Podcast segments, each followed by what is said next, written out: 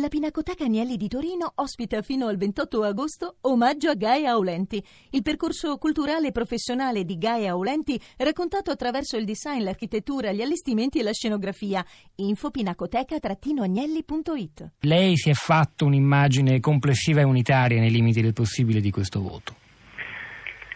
Eh, ma ci sono, diciamo, ci sono dei segnali molto visibili eh,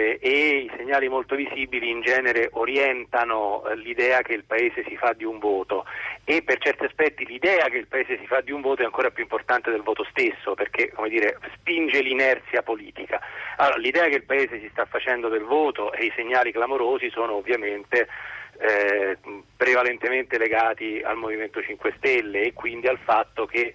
eh, io no, a questo punto forse non userei neanche più l'espressione voto di protesta, però eh, lo chiamerei voto nuovista. È l'impostazione che abbiamo dato anche noi seguendo una telefonata di un ascoltatore di prima pagina che diceva basta con il classificare questo voto soltanto come rabbia, come protesta, come un no. È un sì a qualcosa di diverso, questo diceva dalla provincia di Potenza. Benissimo, se non che questo qualcosa di diverso che cos'è? Perché quando questo qualcosa di diverso non si capisce bene che cosa sia,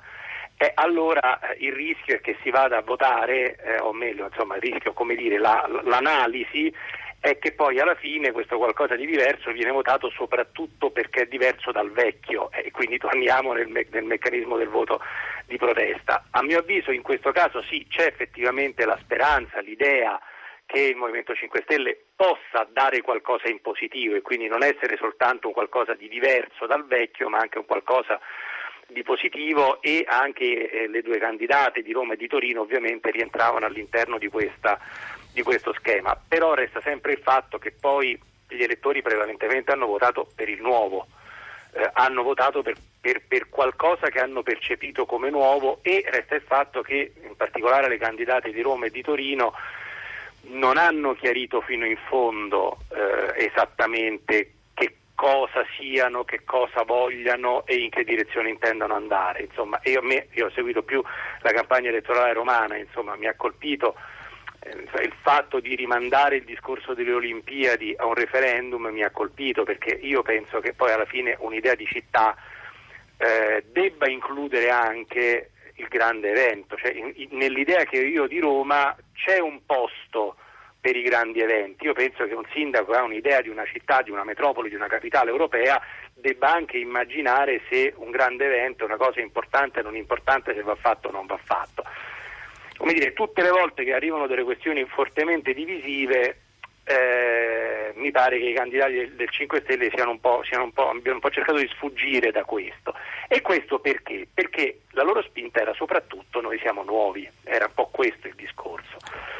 Quindi è interessante che, sia... che, lei insista su questo aggettivo nuovo perché se è giusto dare un rilievo nazionale a questo voto, almeno di Roma e Torino, ed interpretarlo dunque come un, un secco no al, in primo luogo al Partito Democratico del Presidente del Consiglio Renzi, ciò significa che anche lo stesso Renzi non è più percepito come nuovo, laddove invece quando noi commentammo insieme a voi e ad altri ospiti, per esempio, il vero e proprio trionfo alle europee, il 40,8% eh, del nuovo Partito Democratico di Renzi, eh, dire, stiamo parlando di, di, due anni fa, si diceva è, è, è il nuovo, quindi già non lo è più, due anni sono sufficienti per passare da nuovo a vecchio. Assolutamente sì, oggi. Nel 1950 no, neanche negli anni 80, però oggi eh, temo, perché non, credo che la cosa sia particolarmente positiva, temo che questo sia, faccia parte della, nostra, de, della politica di questa fase storica. Due anni sono, sono, un'immensità, sono tantissimi. Lei che ha analizzato tanto a lungo il berlusconismo, il fenomeno di una politica dominata da una persona forte, dal carisma di un leader, e, e tutto sommato una persona forte, una leadership forte ha anche caratterizzato il Partito Democratico degli ultimi due, due anni e mezzo circa. Ora, l'affermarsi di un partito attraverso figure quasi ignote agli elettori, che cosa le dice? Sì, eh, sicuramente da, da, un certo punto Mi di riferisco vista... ad Appendino e Raggio, ovviamente. Sì, no, certamente. Eh, da un certo punto di vista questo, questa è una mossa in controtendenza.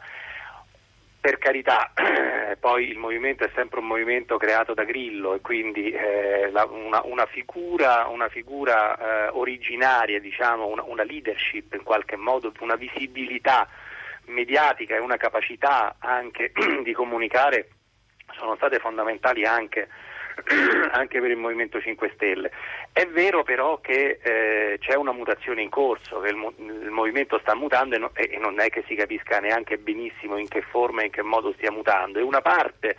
della mutazione è questo passaggio per il momento da una leadership eh, unica, unitaria, a una sorta di leadership collettiva, un direttorio che poi si allarga trovando anche questi candidati sul territorio, come diceva Panarari, con dei metodi un po' casuali che però eh, qualche volta eh, propongono, propongono dei, candidati, dei, candidati, credibili. Eh, noi adesso stiamo osservando il movimento in un suo momento di grandissima fortuna e quindi adesso ne stiamo parlando, abbiamo appena detto, l'ho detto io stesso, insomma eh, il dato clamoroso di queste elezioni eh, è appunto sicuramente la vittoria del Movimento 5 Stelle. Facciamo però attenzione che esattamente come Renzi si è logorato in due anni, allo stesso modo si, anche, si possono logorare anche gli altri. Cioè, quel che voglio dire è che la politica italiana, ormai la politica non solo italiana, viaggia a una velocità stratosferica e che è molto facile cadere dagli altari alla polvere ed è anche più, più difficile, ma si può anche risalire dalla polvere agli altari. Quel che voglio dire è che nel momento in cui le cose nel movimento dovessero andare meno bene, nel momento in cui ci dovessero essere dei momenti elettorali meno felici, nel momento in cui questi candidati si dovessero confrontare, si dovranno confrontare con l'amministrazione di città, in particolare Roma, difficilissima, a quel punto l'assenza di un leader forte e l'assenza per il momento di eh, una struttura istituzionale interna che consenta di dirimere i conflitti e consenta di selezionare la linea di comando, di costruire una linea di comando potrebbe diventare un problema. Infatti questo è molto interessante.